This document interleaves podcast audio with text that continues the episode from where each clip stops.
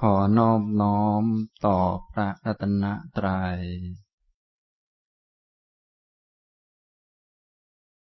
สวัสดีครับท่านผู้สนใจในธรรมะทุกท่าน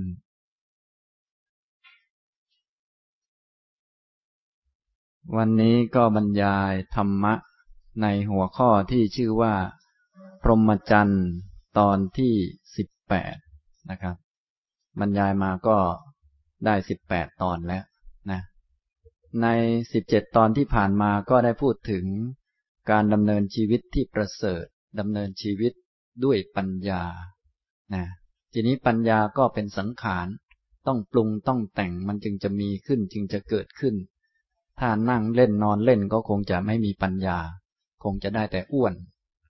แล้วก็ได้แก่และได้ตายไปเฉยๆนะ ปัญญามันเป็นสังขารก็เลยต้องมาปรุงมาแต่งกัน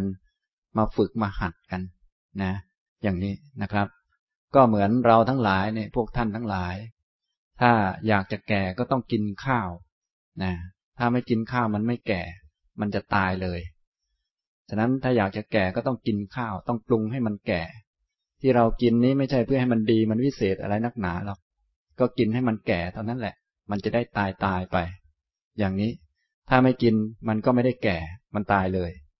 อย่างนี้นะครับ ทีนี้เพื่อก็คล้ายๆกัน เนื่องจากร่างกายนี้มันเป็นสังขาร ถ้าเราต้องการแก่ก็ต้องกินข้าวลงไปให้มันได้แก่ ถ้าไม่กินข้าวมันก็ไม่ได้แก่ ทีนี้ถ้าต้องการให้ปัญญามันแก่ นะ ก็ต้องให้อาหารมันเหมือนกัน ก็ต้องให้ธรรมะให้เหตุให้ปัจจัยมันเข้าไป มันก็จะได้แก่ นะ ถ้าร่างกายแก่นี่ก็คงใช้การไม่ได้ต้องทิ้งอย่างเดียว ส่วนถ้าปัญญาแก่กล้าก็จะเห็นธรรมะได้รู้ธรรมะนะพวกเราโดยทั่วไปอยู่มานานก็ส่วนใหญ่ก็แก่แต่ตัว แก่แต่ร่างกาย พระพุทธเจ้าท่านว่า แก่เหมือนควายนะคือด้านร่างกาย แต่ว่าด้านสติปัญญานี้ก็ยังเด็กน้อยอยู่ ยังไม่รู้เรื่องนะในการดำเนินชีวิต ที่เป็นแบบพรหมจรรย์ก็คือดำเนินชีวิตที่จะทำให้ปัญญามันแก่ มันเติบโตขึ้นจนกระทั่ง สูงสุดจบพรหมจรรย์ก็คือ มีปัญญาเป็นพระอรหันต์ก็จบกัน เท่านั้น อย่างนี้นะครับ อันนี้ก็ได้พูดมาสิบเจ็ดตอนแล้วนะครับ วันนี้พูดตอนที่สิบแปดนะในตอนที่สิบเจ็ดนั่นนะก็ได้พูดถึงธรรมะที่เป็นฝ่ายโพธิปักกิยธรรม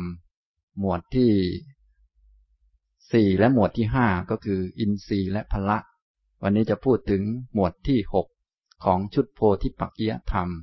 ซึ่งเป็นธรรมะกลุ่มที่จะทำให้เกิดปัญญานะโพธิปักยธรรมชื่อก็บอกแล้ว ก็คือเป็นธรรมะหรือเป็นสังขารที่เป็นเหตุปัจจัยปรุงแต่งทำให้เกิดโพธิ โพธิคือปัญญาเห็นอริยสัจธรรมะที่เป็นฝ่ายโพธิ ก็คือโพธิปักกิยธรรมมีเจ็ดหมวดสามสิบเจ็ดประการ ต้องทำขึ้นต้องสร้างขึ้นทำให้มี ถ้ามีแล้วก็จึงจะเกิดปัญญามีวิชาและวิมุตได้ ถ้าไม่มีมันก็ไม่เกิด อย่างนี้ทำนองนี้นะครับ วันนี้ก็จะมาพูดหมวดที่หกคือโพชฌงเจ็ดนะซึ่งถ้ามีโพชฌงเจ็ดนี้ก็พูดภาษาเราง่าย ๆ ก็ว่าเกือบบรรลุแล้วใกล้มากแล้วใกล้ต่อการบรรลุ ฉะนั้นชื่อของ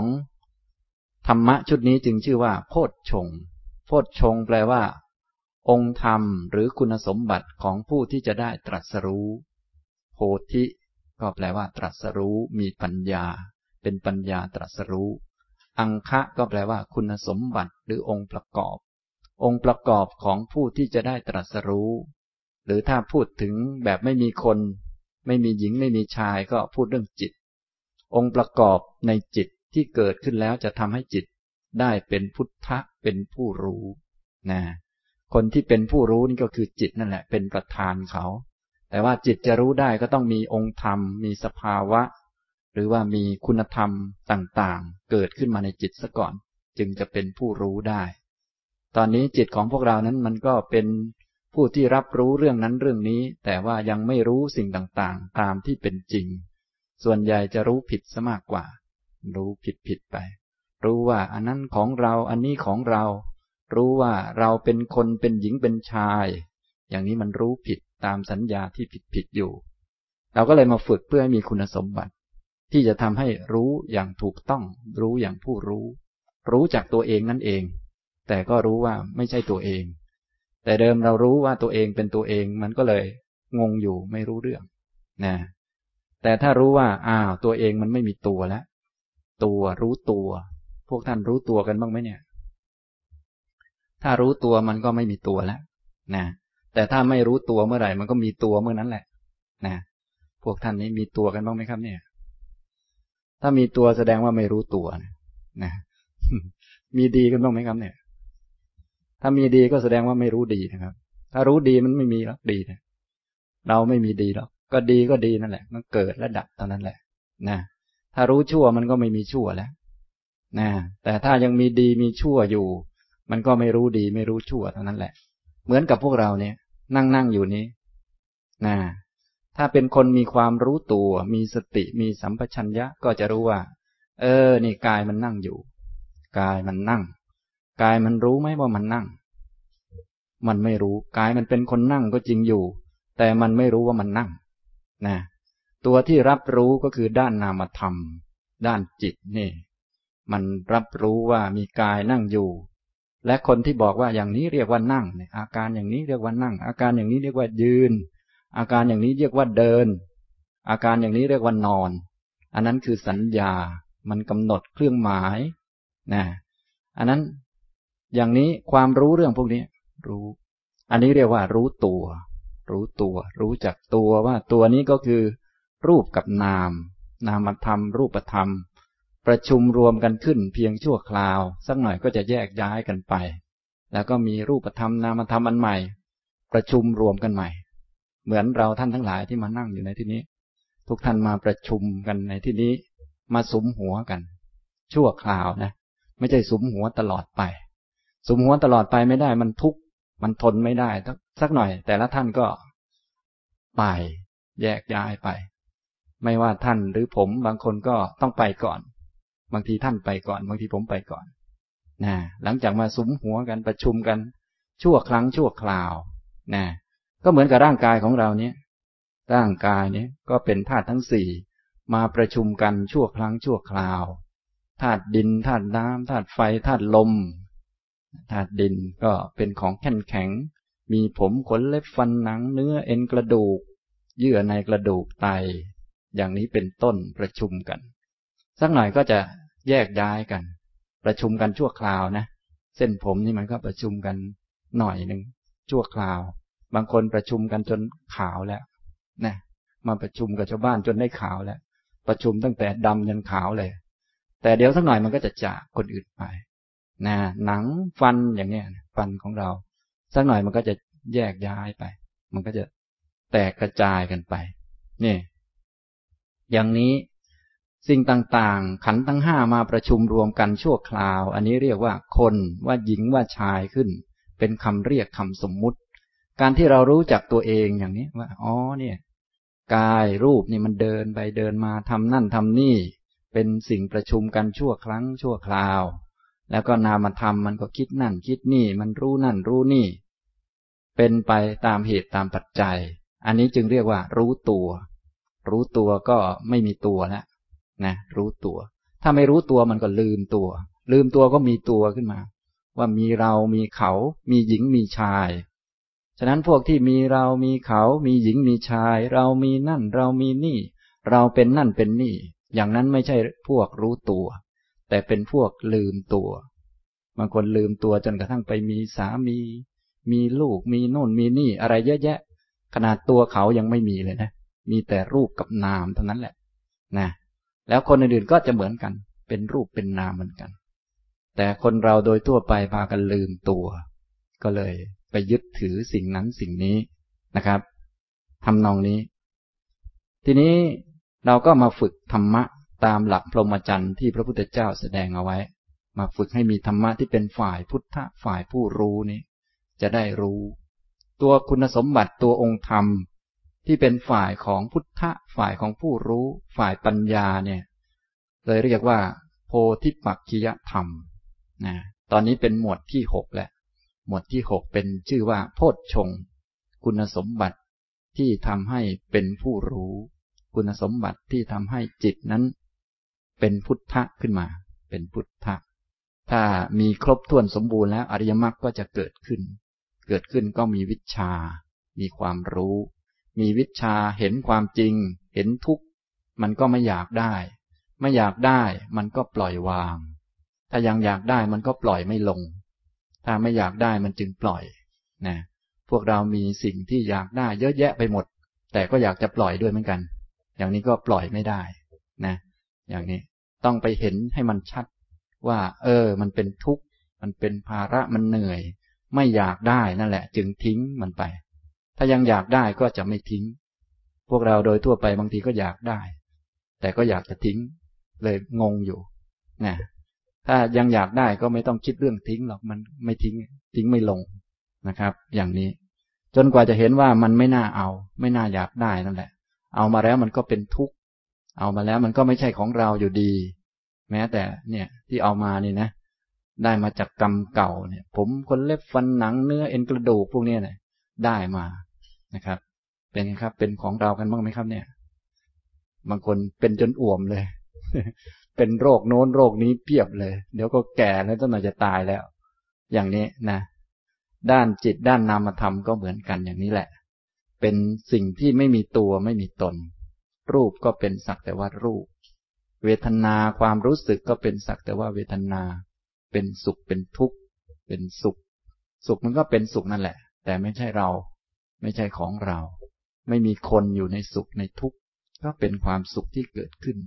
ไม่มีใครเป็นผู้สุข ไม่มีใครเป็นผู้ทุกข์ อย่างนี้นะจนกระทั่งความคิดความนึก ความคิดก็เป็นความคิด ไม่มีผู้คิด คนคนคิดนะมันไม่มี แต่ความคิดนั้นมันมี มันก็มารวมกับคนอื่น รวมรวมกันประชุมกันชั่วครั้งชั่วคราวก็เรียกว่าคนขึ้นมา คนจึงเป็นคำสมมุติ เราเขานี่เป็นคำสมมุติ อย่างเราทุกท่านที่นั่งอยู่ ก็สมมุติเรียกกันชื่อนู้นชื่อนี้ เพื่อให้ง่ายและก็สะดวกนะถ้าไม่มีสมมุติชื่อให้เรียกกันมันก็ลำบากนะถ้าจะบอกว่าอ้าวคุณขันห้าทางซ้ายนะครับ มันหลายคนนะมันงงเลยนะมันลำบากในการสื่อสาร คุณขันห้าทางขวา คุณอายตนะสิบสองทางนี้นะ่ะ โอ้ยมันลำบากนะ นี่ มันก็ลำบากกัน ฉะนั้นเราก็สมมุติกัน คุณนั้นคุณนี้ก็ว่ากันไป อันนี้ไม่ว่ากันหรอกก็ใช้กันให้มันเหมาะสมนะอย่างนี้นะครับ นี้พูดถึงธรรมะที่เป็นฝ่ายปัญญาฝ่ายโพธิเพื่อให้เห็นความจริงของรูปนามนี่แหละ คำว่าผู้รู้นี่รู้อะไร ก็รู้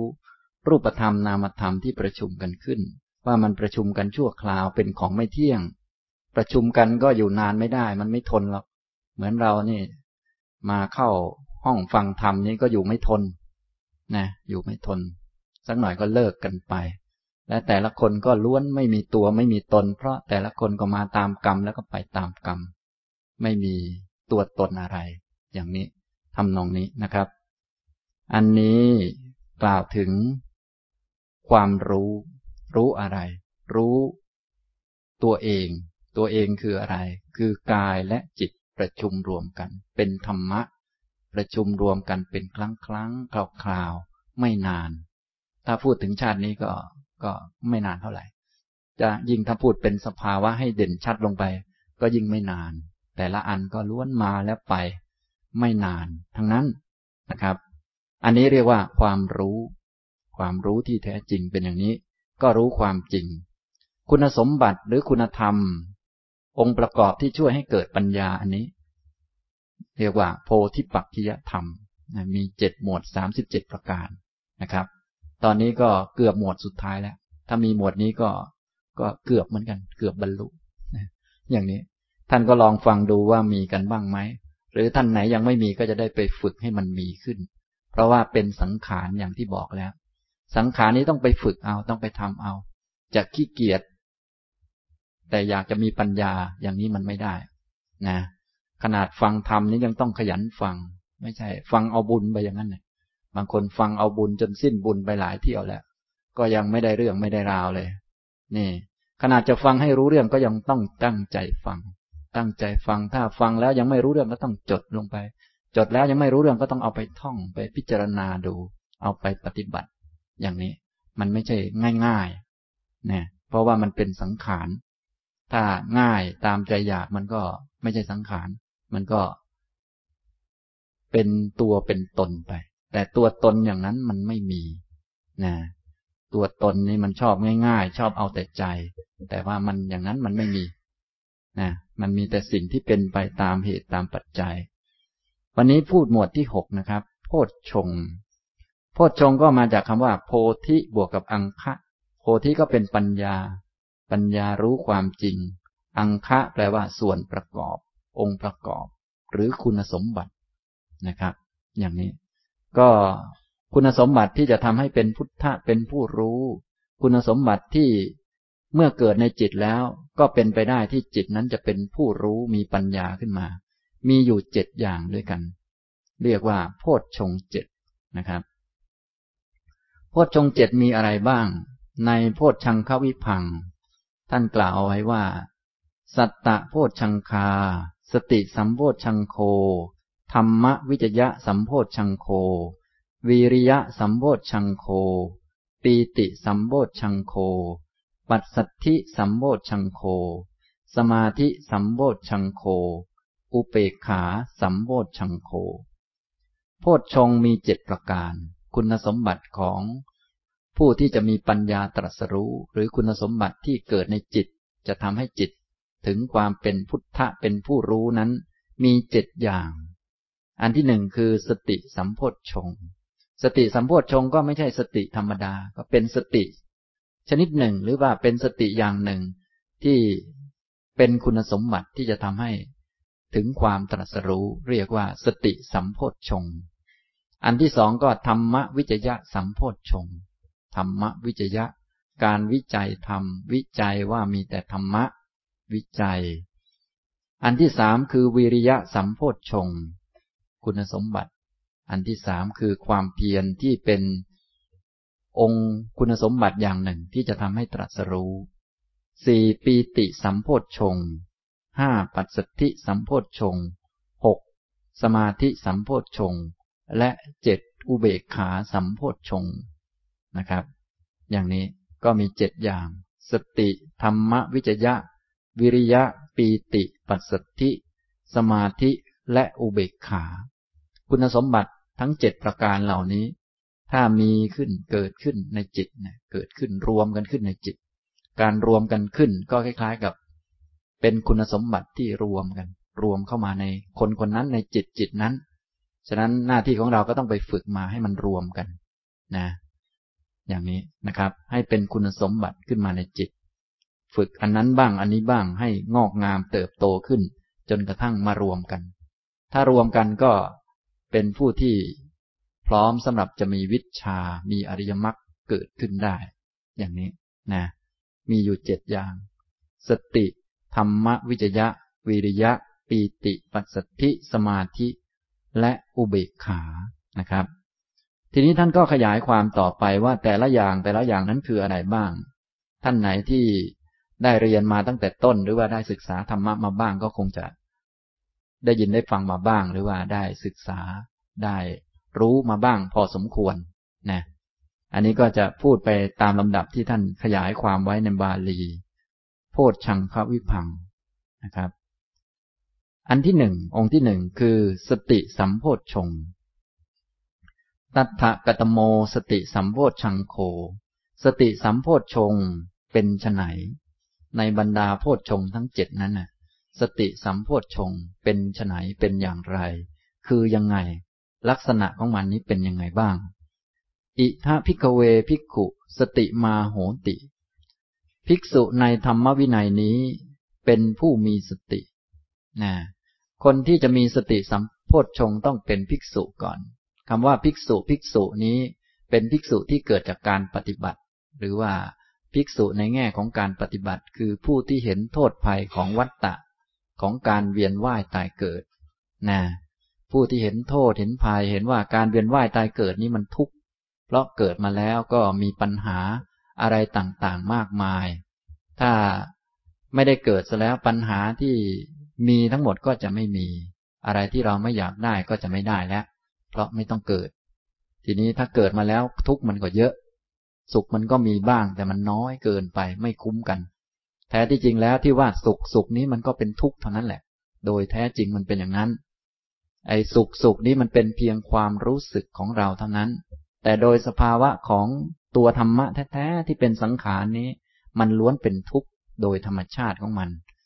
ทีนี้เราไปรับรู้เข้าเราก็รู้สึกว่าสุข รู้สึกว่าทุกข์รู้สึกว่าเฉยเฉย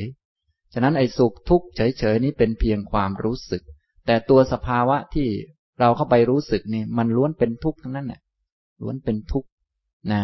เห็นหน้าคนนี้แล้วพอทนได้ อันนี้เป็นแค่ความรู้สึกเท่านั้น แต่ไอ้หมอนั่นน่ะ ทนไม่ได้ เป็นทุกข์ไอ้หมอนั่น เหมือนท่านเห็นหน้าอาจารย์สุภีนี้ อาจจะ เอออาจารย์นี้พอทนได้ไว้พอฟังได้ แต่ว่าอาจารย์นี้มันทนไม่ได้ เป็นทุกข์ มันเกิดดับเปลี่ยนแปลงสักหน่อยมันจะตายจริงแหละ อย่างนี้ ส่วนไอ้พอทนได้เนี่ย มันเป็นความรู้สึกของเราเท่านั้นเเห็นคนนี้ก็เฉยเฉย แต่สิ่งที่เห็นมันไม่เฉยเฉย มันเป็นทุกข์เนี่ยโดยธรรมชาติมันเป็นอย่างนั้น จนกระทั่ง โอ้ เห็นหน้าคนนี้แล้วมันเครียด เป็นทุกข์ไอ้นั่นก็เป็นทุกข์เหมือนเดิม แต่ว่าความรู้สึกนี่มันก็เปลี่ยนแปลงไปเรื่อย ธรรมชาติมันเป็นอย่างนี้ฉะนั้นทุกสิ่งทุกอย่างจึงล้วนเป็นทุกข์แต่ที่รู้สึกว่าเป็นสุขบ้างอะไรบ้างนี้ เป็นเพียงความรู้สึกหรือการรับรู้และเกิดการเปรียบเทียบในใจของเราเท่านั้นเอง สัญญามันก็จะเป็นคนบอกว่าเนี่ยสุขนะ เพราะเปรียบเทียบกับอันนั้น เปรียบเทียบกับอันนี้อ่าพอทนได้นะ แต่ที่จริงไม่มีอันไหนมันพอทนได้ แต่ที่จริงสิ่งต่างๆ ล้วนทนไม่ได้ทั้งนั้น เพราะว่ามันเกิดจากเหตุปัจจัยที่ไม่เที่ยง เหตุปัจจัยที่ไม่เที่ยงนั้น มันทำให้เกิดสิ่งหนึ่งขึ้น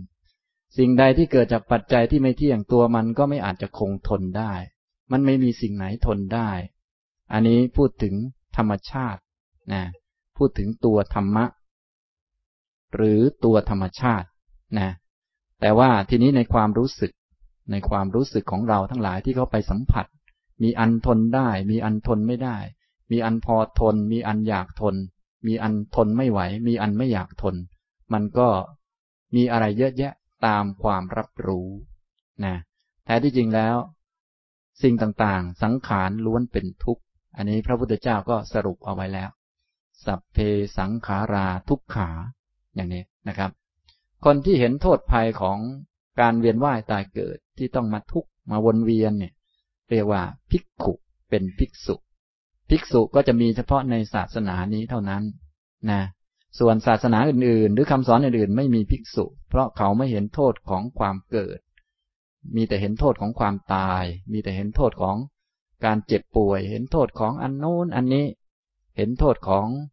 การสูญเสียอะไรต่างๆ แต่ไม่เห็นโทษของความเกิด ไม่เห็นโทษของความได้มา ไม่เห็นโทษของความสุขความสบาย และความสงบอะไรที่ตัวเองได้นะฉะนั้นอันนั้นพวกภายนอกก็จะไม่เห็น ส่วนผู้ที่เป็นภิกษุในคำสอนของพระพุทธเจ้าเนี่ย ได้ของดีๆ มาเขาก็ยังเห็นโทษ เห็นโทษได้ว่า เดี๋ยวสักหน่อยมันจะต้องทิ้งไปนะตอนนี้ร่างกายยังดีอยู่ก็เห็นโทษมันว่า เดี๋ยวสักหน่อยมันจะเจ็บป่วยนะ ถ้าไม่อยากเจ็บป่วยก็ต้องให้มันป่วยไปก่อนเลย มันจะได้ไม่มีโอกาสป่วย แต่ถ้ามันไม่ป่วยแล้วมันก็มีโอกาสป่วยทันทีเลย อย่างนี้มันเป็นอย่างนี้ธรรมชาตินะ ตอนนี้แข็งแรงดีอยู่ มันก็เป็นโอกาสของความไม่แข็งแรง เพราะมันไม่เที่ยง ถ้าไม่อยากจะไม่แข็งแรง มันก็ไม่แข็งแรงไปเลย มันก็จะได้ ไม่มีโอกาสอีกต่อไปแล้ว นี่ ตอนนี้ยังเป็นอยู่ยังมีชีวิตอยู่ก็มีโอกาสตายแล้วถ้าไม่อยากตายทำไงครับ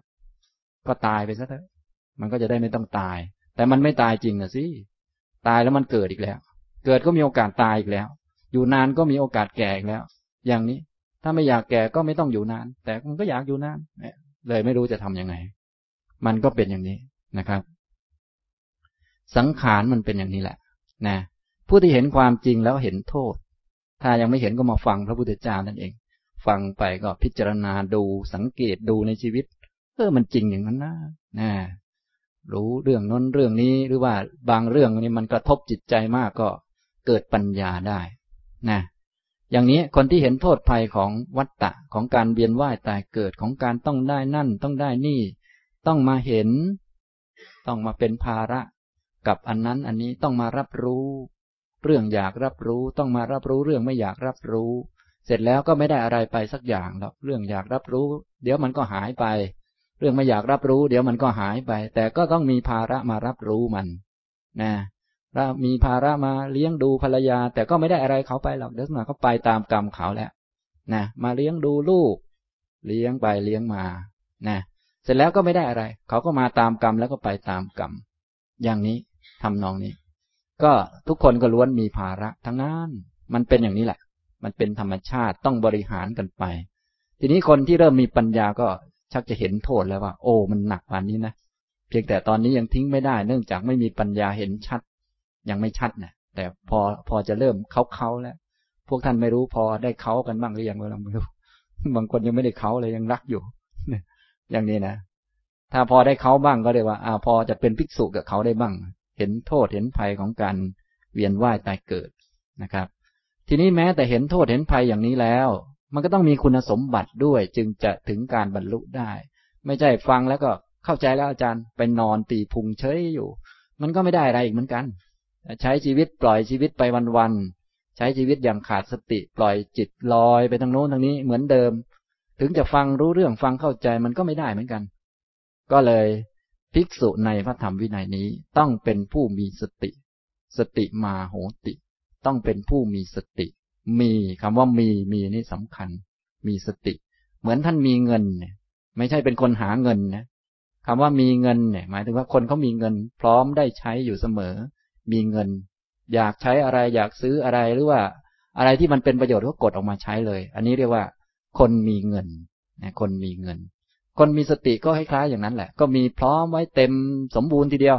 มีเหมือนใส่ธนาคารไว้ ต้องการจะเอามาใช้ในเรื่องอะไร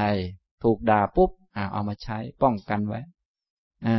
โกรธขึ้นมาปุ๊บอ่า ป้องกันไว้ ไม่ให้ไปด่าเขาคืนระงับยับยั้งได้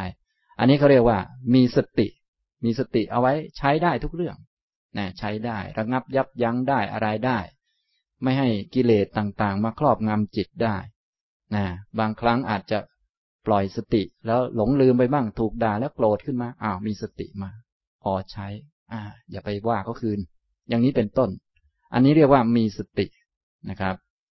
นะมีสติกับฝึกสติไม่เหมือนกัน มีเงินกับหาเงินนี่มันไม่เหมือนกันอ่าถ้ามีสติแล้วจึงชื่อว่า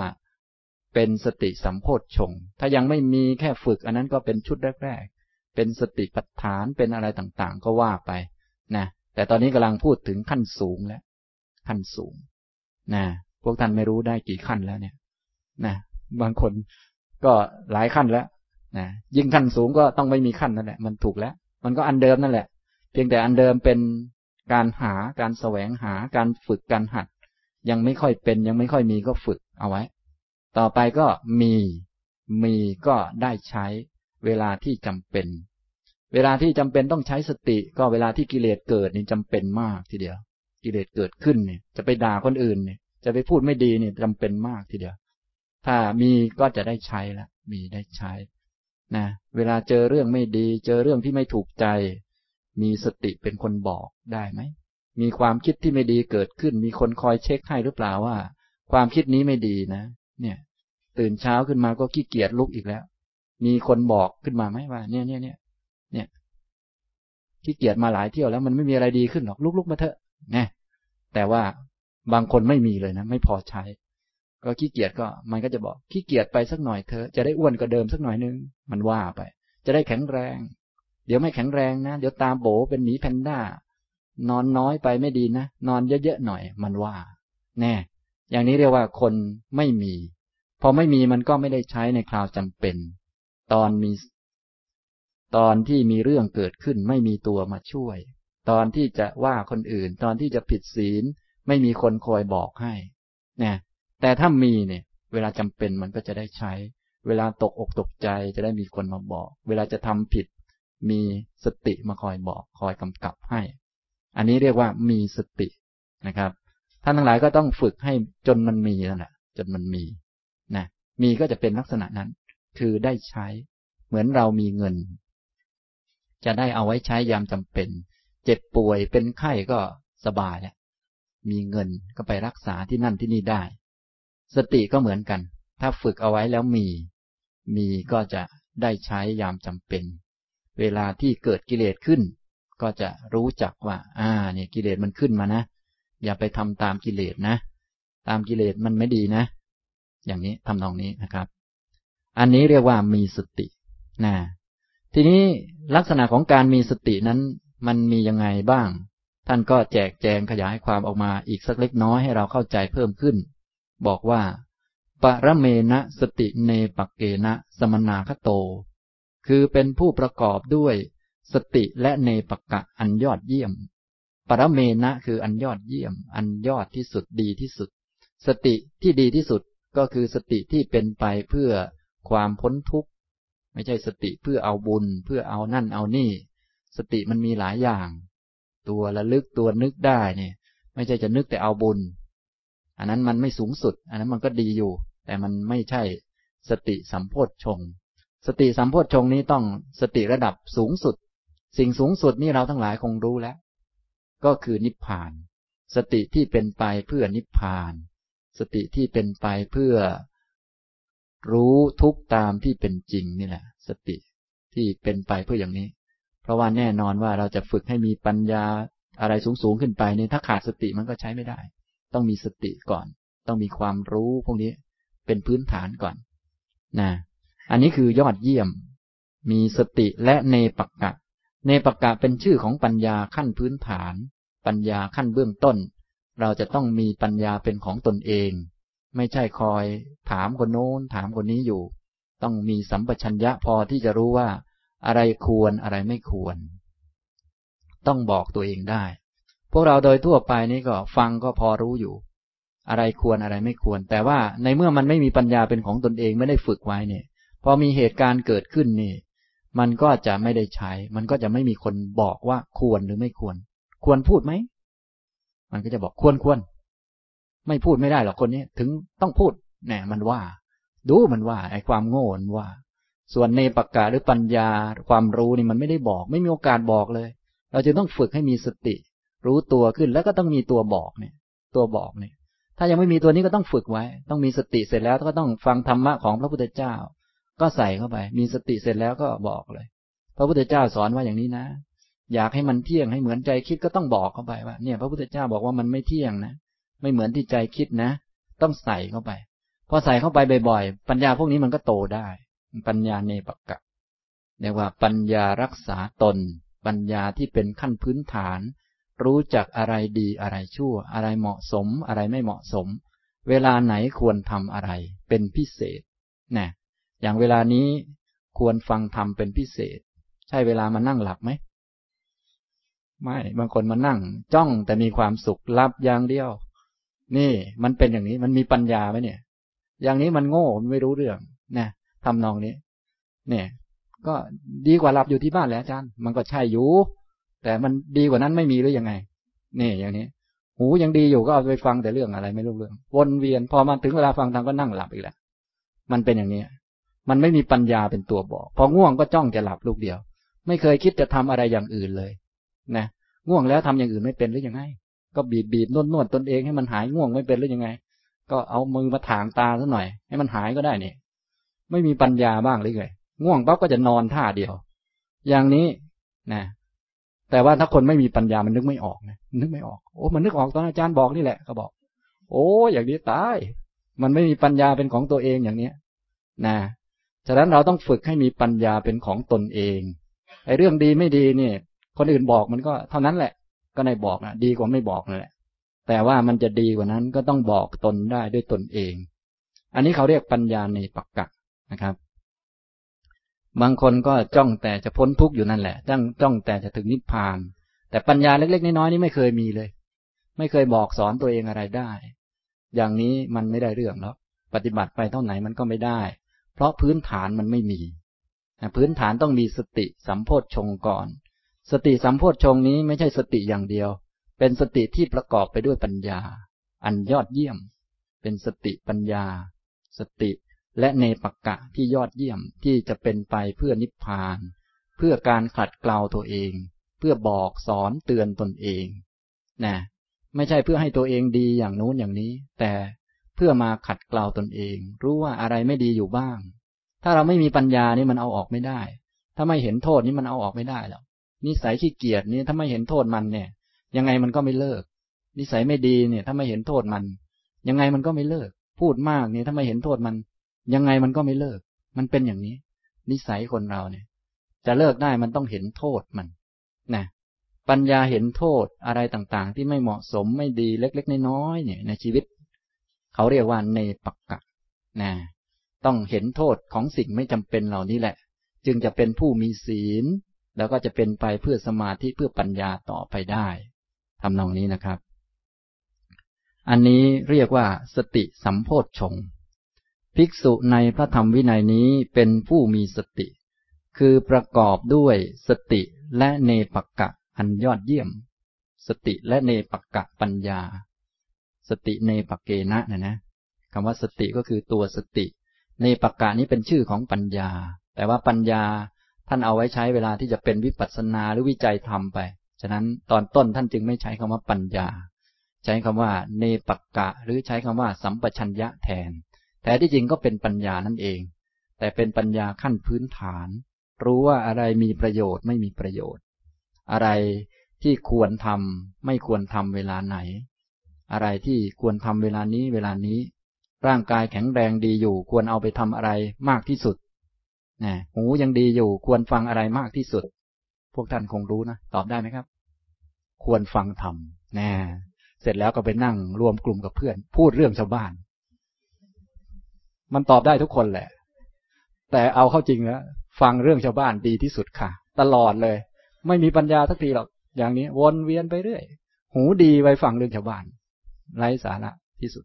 อย่างนี้นะครับทำนองนี้ อันนี้เราก็ต้องเข้าใจ แน่นอนนะเรื่องชาวบ้านเนี่ย เราอยู่ในสังคมมันก็ต้องได้ฟังบ้าง แต่ว่าเราต้องมีปัญญาว่า เออ ถ้ามีเวลาเนี่ยอะไรเนี่ย ต้องฟังทำไว้ ต้องอะไรไว้ เนี่ย ความรู้อย่างนี้เรียกว่า ปัญญาเนปักกะนะเวลาไหนควรทำอะไรอะไรต่าง ๆ พวกนี้นะนะครับ นี่อยู่ในชุดสติสัมโพชฌงนี่แหละเราเนี่ยเป็นพื้นฐาน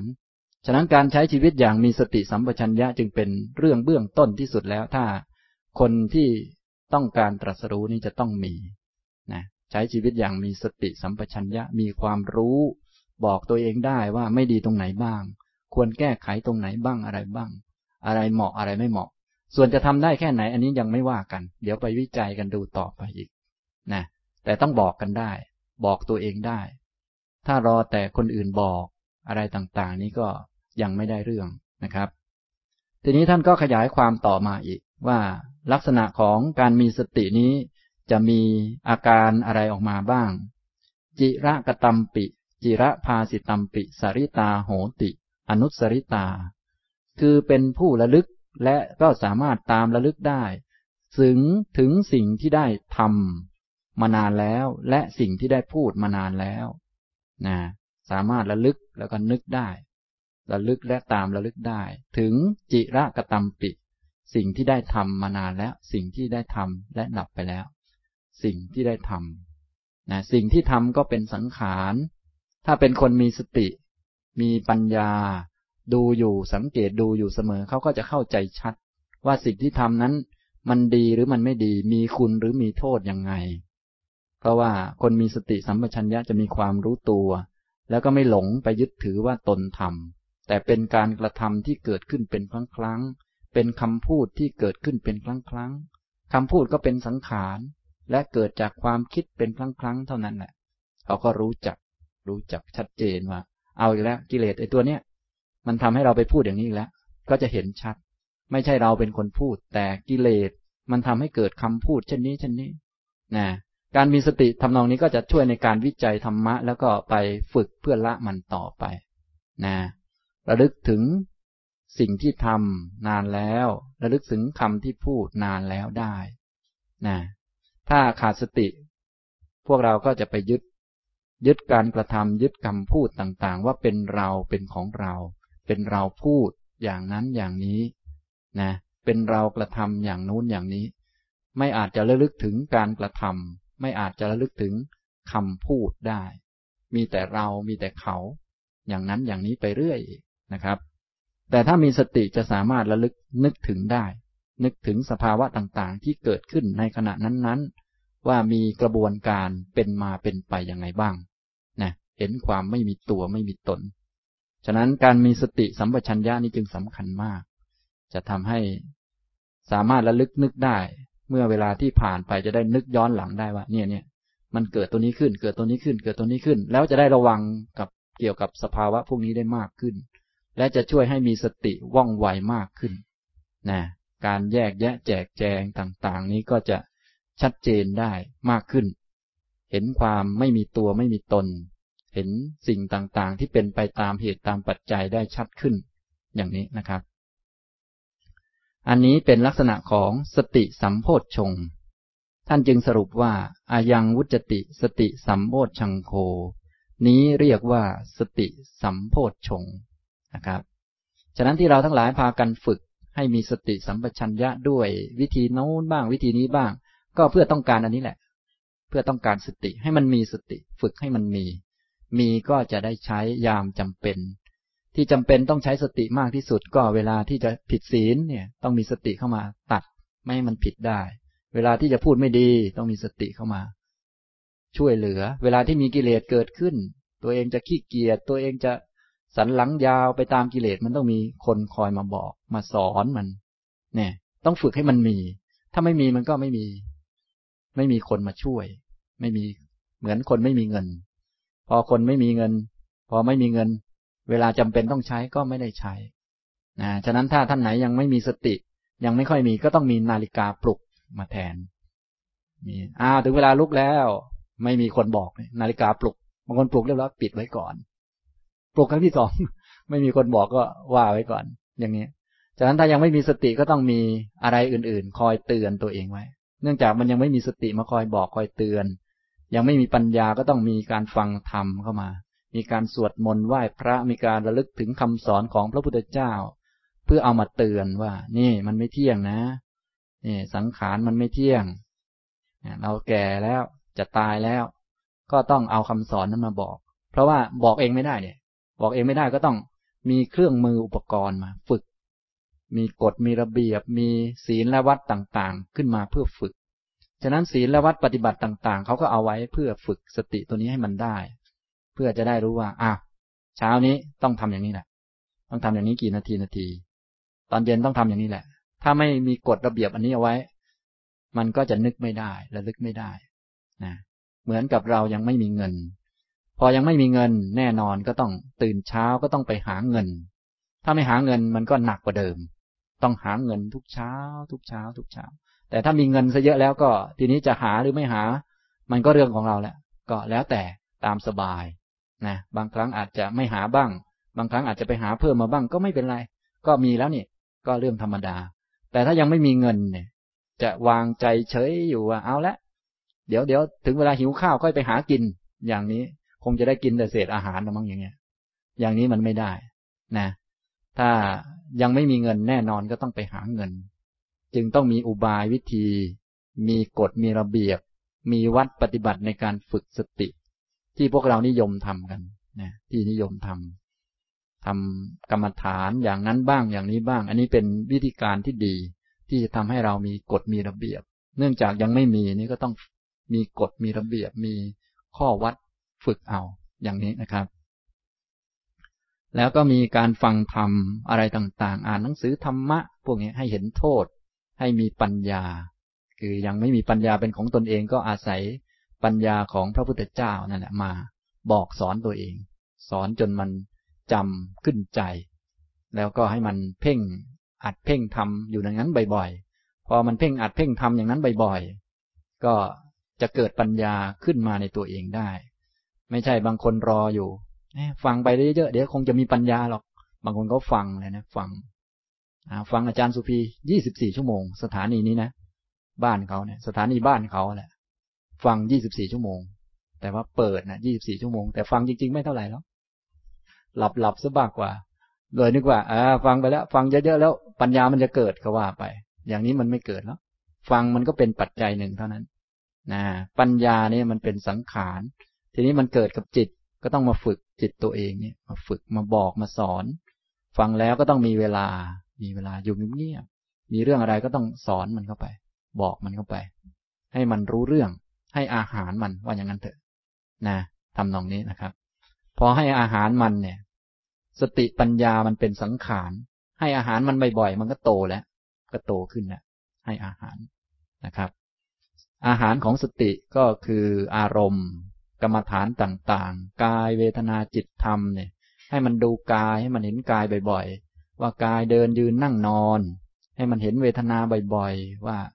ความสุขมันเกิดขึ้น ความทุกข์มันเกิดขึ้น ให้มันเห็นจิตบ่อยๆ ให้มันดูอยู่ในนี้สติมันก็จะมากขึ้นนะตามดูกายว่าเป็นกาย ตามดูเวทนาว่าเป็นเวทนา ดูจิตว่าเป็นจิต ดูธรรมว่าเป็นธรรมเนี่ย ช่วยให้มีสติเพิ่มมากขึ้น ดูแล้วก็สังเกตในแง่มุมว่ามันอนิจจังทุกขังอนัตตา อันนี้ก็เป็นอาหารของฝ่ายปัญญา สติปัญญา ต้องมีอาหารให้มัน มันจึงจะแก่ตัวได้ จึงจะเพิ่มกำลังขึ้นมาได้นะครับ อันนี้คือองค์ที่หนึ่งนะพอพูดถึงองค์ที่หนึ่งแล้ว บางท่านอาจจะถอดใจไปแล้วตอนนี้นะแต่ว่าแท้ที่จริงเรายังไม่จำเป็นต้องว่าแม้ต้องสมบูรณ์หมด ไม่ใช่อย่างนั้นนะเราก็ทำองค์ที่สองที่สามไป ให้เพิ่มเพิ่มกันมา ตามสมควรไป ก็ได้เท่าไหนก็เอาเท่านั้นนะครับ ท่านบอกว่า ตัทธกัตโม สติสัมโพธชงสติสัมโพธชังโค ในโพธชงทั้งเจ็ดนั้น สติสัมโพธชงเป็นไนอิทาภิกขุ สติมาโหติ ภิกษุในพระธรรมวินัยนี้เป็นผู้มีสติ ประเมณะสติเนปเกณะสมนาคโต คือประกอบด้วยสติและเนปกะปัญญาอันยอดเยี่ยม จิระกตัมปิ จิระพาสิตัมปิสริตาโหนติ อนุสริตา เป็นผู้ระลึกได้ตามระลึกได้ ถึงถึงสิ่งที่ได้ทำนานแล้ว และสิ่งที่ได้พูดนานแล้วอะยังวุจติสติสัมโพชังโค นี้เรียกว่าสติสัมโพชงนะครับ นี้ก็เป็นคุณสมบัติอันที่หนึ่งเป็นเบื้องต้นเป็นพื้นฐาน ฉะนั้นถ้าใครอยากจะเป็นผู้มีปัญญา ว่าไปแล้วพื้นฐานที่สุดก็คือจะต้องมีสติอยู่กับตัว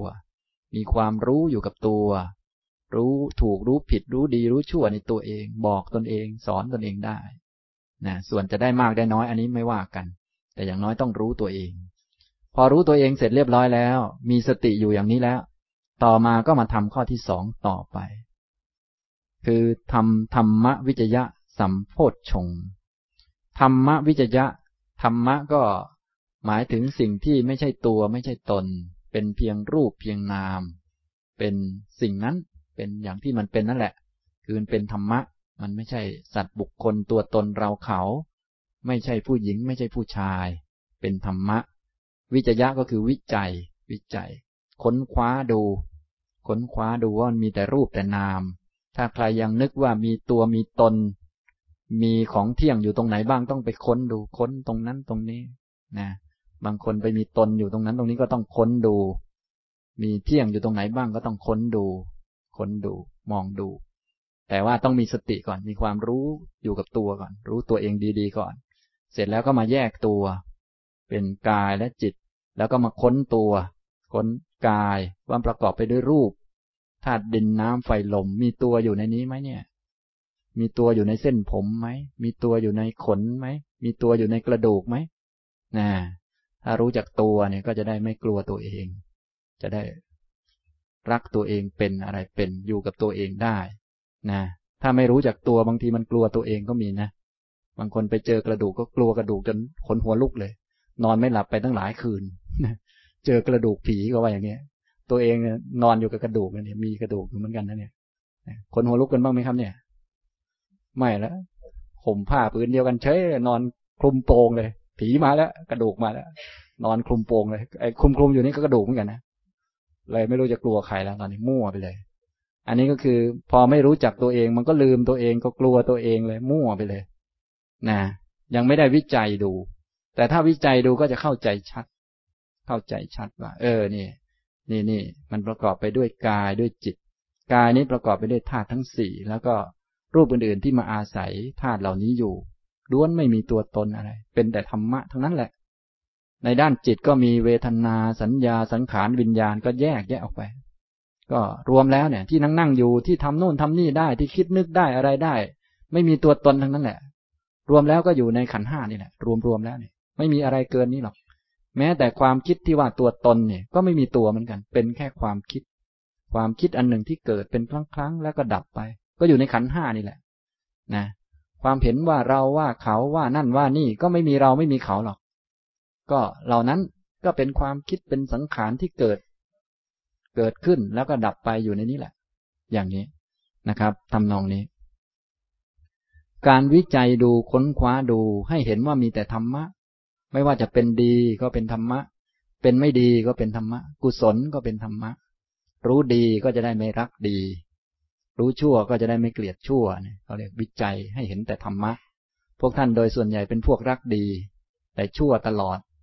มันก็เป็นอย่างนี้ก็สมควรรักดีแล้วเพราะมันชั่วนักนี่ ก็อย่างนี้แหละ แต่ถ้าวิจัยทำมันก็รู้จักดี รู้ดีมันก็ไม่ต้องรักดี รู้ชั่วมันก็ไม่เกลียดชั่ว แต่ทีนี้ถ้ายังไม่วิจัยนี่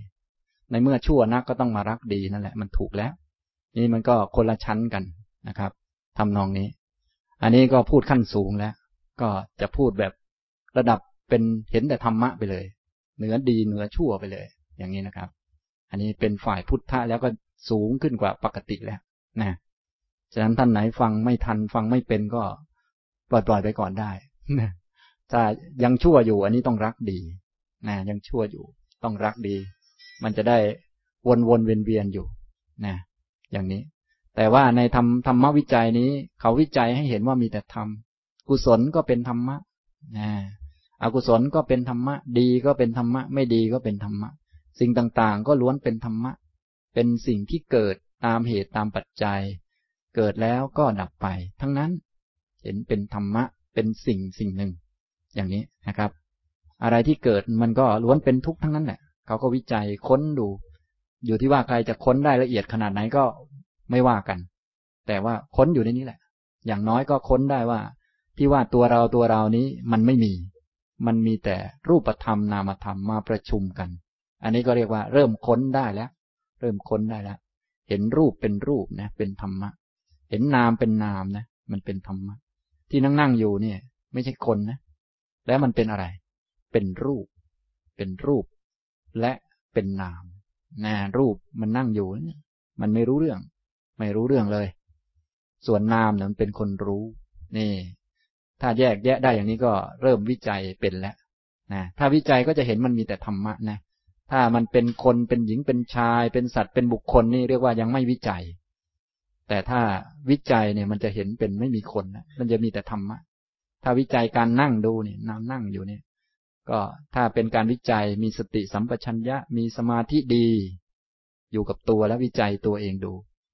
ก็จะไม่มีคนแล้วไม่มีคนนั่ง มีกายมันนั่ง กับจิตรับรู้นะอย่างนี้นะครับ ความรับรู้นี่เป็นด้านนามธรรม ส่วนร่างกายหรือว่ารูปนี่มันไม่รู้สึกอะไรนะวิจัยนะครับ แล้วก็ค่อยๆค้นลงไป แม้ในกายนั้นก็มีรูปตั้งหลายรูปประชุมกัน และรูปทั้งหลายรูปที่ประชุมกันนั้น ก็เกิดจากปัจจัยที่หลากหลาย และล้วนไม่เที่ยงทั้งนั้น ด้านนามธรรมก็มีหลากหลายเหลือเกิน มีเวทนาเวทนาก็มีหลากหลาย สัญญาก็มีหลายแบบ สังขารก็ยิ่งเยอะใหญ่ วิญญาณก็มีมากเนี่ยก็วิจัยค้นลงไปดู อย่างนี้นะครับ การวิจัยดูค้นดูให้เห็นว่ามีแต่ธรรม และเป็นไปตามกฎแห่งธรรมะ อันนี้เรียกว่า ธรรมวิจยะ วิจัยธรรม ค้นดู ให้เห็นชัดว่าไม่มีตัวไม่มีตน ไม่มีเราไม่มีเขา เป็นธรรมะล้วนนะเส้นผมก็เป็นธรรมะล้วน ไม่มีเราไม่มีเขาอยู่ในนั้น ขนก็เป็นธรรมะล้วน ไม่มีเราไม่มีเขาอยู่ในนั้น หนังนี่ก็เป็นธรรมะเนี่ย เป็นธรรมะเป็นธาตุที่มาจากกรรมเก่าเนี่ยนะที่ห่อหุ้มร่างกายไว้เนี่ย ข้างในเป็นกระดูก แล้วก็ตับไตไส้พุงจนกระทั่งขี้ก็รวมกันอยู่ในนี้เราก็เอาหนังมาหุ้มไว้ หุ้มนะบางคนหุ้มนานตั้งแต่หนังเต่งตึงยันกระทั่งหนังยานไปแล้วตอนเนี้ยนะก็อย่างนี้แหละ ก็เป็นธรรมชาติธรรมดาของมันอย่างนี้นะ มันเป็นอย่างนี้มันไม่มีตัวตน เนี่ย ด้านรูปก็ค้นดู ไม่มี ด้านนามธรรมก็ค้นดู มีใครเป็นผู้รู้สึก มีใครเป็นผู้คิดผู้นึกนะดูสิมีใครเป็นผู้เจ็บผู้ปวดเนี่ยมีไหมไม่มีกายก็ไม่ได้ปวดนะกายมันนั่งอยู่ มันไม่รู้เรื่อง เวทนามันเจ็บ เวทนามันปวด เป็นความรู้สึก ที่เกิดขึ้นเป็นครั้งครั้งอย่างนั้นทำนองนี้นะครับ นี่อธิบายความหมายของธรรมวิจยะนะในโพชฌังควิพังท่านให้ความหมายว่า โสตัถาสโตวิหารันโต บุคคลนั้น เป็นผู้มีสติอยู่อย่างนั้น มีสติอยู่อย่างนั้น บุคคลนั้นเป็นผู้มีสติอยู่อย่างนั้น ฉะนั้นคนจะทำธรรมวิจัยได้จะต้องมีสติอยู่อย่างนั้นก่อน มีสติอยู่อย่างนั้นคืออะไร ก็มีสติอยู่อย่างมีสติสัมโพธชงที่พูดไปแล้วนั่นแหละ ต้องมีสติอยู่อย่างนั้นก่อน ถ้าไม่มีสติมันจะทำธรรมวิจัยไม่ได้ พูดง่ายๆคือจะต้องมีความรู้ตัวก่อน มีความรู้อยู่กับตัว ถ้าเอาความรู้ไปอยู่ที่ชาวบ้าน ชอบไปวิจัยชาวบ้านเนี่ยเอ้คนนี้ตูดโด่งแฮะเนี่ยอย่างนี้ไม่ได้เรื่องเราไม่ต้องมาวิจัยหรอกอย่างเนี้ยไม่ได้เรื่อง เอ้คนนั้นดีคนนี้ไม่ดี โอ้ อย่างนี้ไม่ได้เรื่อง ไม่ต้องวิจัยแล้วนะ คนนั้นเหมาะสมทำอย่างนี้เหมาะทำอย่างนี้ไม่เหมาะเลยคนเนี้ยกูเหมาะควรจะทำอย่างนี้ อย่างนี้ โอ้อย่างนี้ไม่ได้เรื่องแล้วเอาความรู้ไปอยู่ที่ข้างนอก อย่างนี้ใช้ไม่ได้ จะต้องมีสติสัมโพธชงก่อน ต้องมีความรู้อยู่ที่ข้างในก่อน พอมีความรู้อยู่ที่ข้างในแล้ว คนอื่นข้างนอกนี้จะดีหรือจะไม่ดี จะทำถูกหรือจะทำผิดอะไรก็เรื่องของเขา ไม่เกี่ยวแล้วจะเกี่ยวเฉพาะข้างในอย่างเดียว รู้ตัวเองอยู่ จะดีจะชั่วก็อยู่ที่ตัวเองนี่แหละตอนเนี้ย อยู่ที่ตัวเองล้วนๆจะสุขจะทุกข์ก็เกิดจากเหตุจากใจในตัวเองล้วนๆแหละตอนนี้ ถ้าจะทุกข์ก็เพราะเห็นผิดนี่แหละ เพราะคิดผิดนี่แหละ ไม่ใช่ทุกข์เพราะมาจากภายนอกหรอก ถ้าจะสุขจะดับทุกข์มันก็จากภายในนี่แหละ อันนี้เรียกว่า มีสติแล้วรู้ตัวแล้วจะมาค้นแล้วว่าทุกข์เนี่ยมันมีตัวตนไหม และเหตุเกิดทุกข์มันมีตัวตนไหม มันมาจากอะไรมาค้นดูนะอย่างนี้นะ อันนี้ ท่านจึงขยายความว่า โสตถาสโตวิหารันโต โสก็คือบุคคลนั้นแหละบุคคลผู้ปฏิบัติที่เป็นภิกษุนั่นแหละผู้ที่เห็นโทษภัยของวัฏฏะสงสาร เห็นโทษของการเวียนว่ายตายเกิดนั่นแหละ บุคคลนั้นเป็นผู้มีสติอยู่อย่างนั้น ตถาก็คืออย่างนั้น อย่างที่พูดเอาไว้แล้วในสติสัมโพธชงนั้นแหละ สัตโตคือเป็นผู้มีสติ วิหารันโตคืออยู่ใช้ชีวิตอยู่ บุคคลที่ใช้ชีวิตอยู่ดำเนินชีวิตอยู่อย่างมีสติ อย่างที่ว่ามานั้นแหละ มีสติและเนปกะปัญญาอันยอดเยี่ยมนั้นแหละ พอมีสติอยู่อย่างนั้น มีสติอยู่อย่างนั้นแล้วก็มาวิจัยธรรม ถ้ามีสติอยู่อย่างนั้นแล้วได้แต่ความสุขแล้วมาไม่มาวิจัยธรรมก็ไม่ได้เรื่องอีกเหมือนกันนะ มีสติแล้ว โอ้ดีแล้ว บางคนก็เอาไปทำสมาธิสนิ่งเลย เงียบไปเลย หายเงียบไป นั่งนิ่งสงบไป เป็นตอไม้ไปเรียบร้อย อันนี้ก็ไม่เกี่ยวแล้ว อันนี้ก็ไม่ได้ผลอะไร คือนอกจากมีสติอยู่อย่างนั้นแล้วก็ต้องเอามาวิจัยด้วย ไม่ใช่สงบแล้วไม่วิจัยอะไร ไม่ใช่อยู่กับตัวแล้วอ๋อดีแล้ว เนี่ยดีดีอยู่กับตัวดีแล้ว สะอาดปลอดโปร่งไม่มีตัวตนแล้ว อ่า สบายแล้ว ไม่มีกิเลสแล้ว สบายแล้ว เดี๋ยวสักหน่อย สติมันหายไป สมาธิมันหายไปมันกิเลสมันขึ้นอีกแหละอย่างนี้ นะ นั้นมันก็ไม่พัฒนา ฉะนั้นนอกจากมีสติแล้ว มีสัมปชัญญะอยู่กับตัว มีสมาธิแล้ว ก็ต้องมาค้นคว้าดูมาวิจัย มีสติอยู่อย่างนั้นแล้วต้องเอามาใช้ด้วย คือถ้ามีสติอยู่อย่างนั้น มันก็ได้ดีเป็นครั้งครั้งเดี๋ยวสักหน่อยมันก็ดับไป นะ พวกเราโดยทั่วไปก็จะนิยมทำตอนมีปัญหาเนี่ยก็หลบไปทำโน่นทำนี่ ฝึกปฏิบัติ อ่า ไปสำนักปฏิบัตินะก็ดีเหมือนกันนะ เข้มงวดเคร่งครัดเลยทำห้าวันเลยเกือบบรรลุนะทำโอ้ดีทีเดียว เสร็จแล้วพอจิตดีแล้วก็ไม่ได้เอามาวิจัยอะไร ก็ดีแล้วก็ปล่อยไปอย่างนั้นนะก็มาใช้ชีวิตตามเดิมสักหน่อยหมดแล้ว หมดแบตแล้วนะสักหน่อยก็ไปชาร์จแบตอีก ชาร์จไปชาร์จมาเลยแบตพัง ชาร์จไม่เข้าแล้ว อย่างนี้มั่วเลยตอนนี้นะทำนองนี้แหละ ที่มันเป็นเช่นนั้น มันไม่พัฒนาอย่างนั้น มันไม่เป็นผู้รู้อย่างนั้น ก็เพราะว่า พอได้ของดีได้สติสัมปชัญญะมาบ้างแล้ว ก็ไม่เอามาวิจัยต่อ ไม่มาฝึกต่อไป ไม่วิจัยให้เห็นรูปเห็นนาม ไม่เห็นธรรมะ ไม่รู้จักแยกแยะ นั่นเอง คือมีแล้วมันก็ดีแล้วก็ไม่ว่าอะไร แต่ว่าก็ต้องมาวิจัยต่อไป เอามาใช้ว่าอย่างนั้นเถอะนะครับ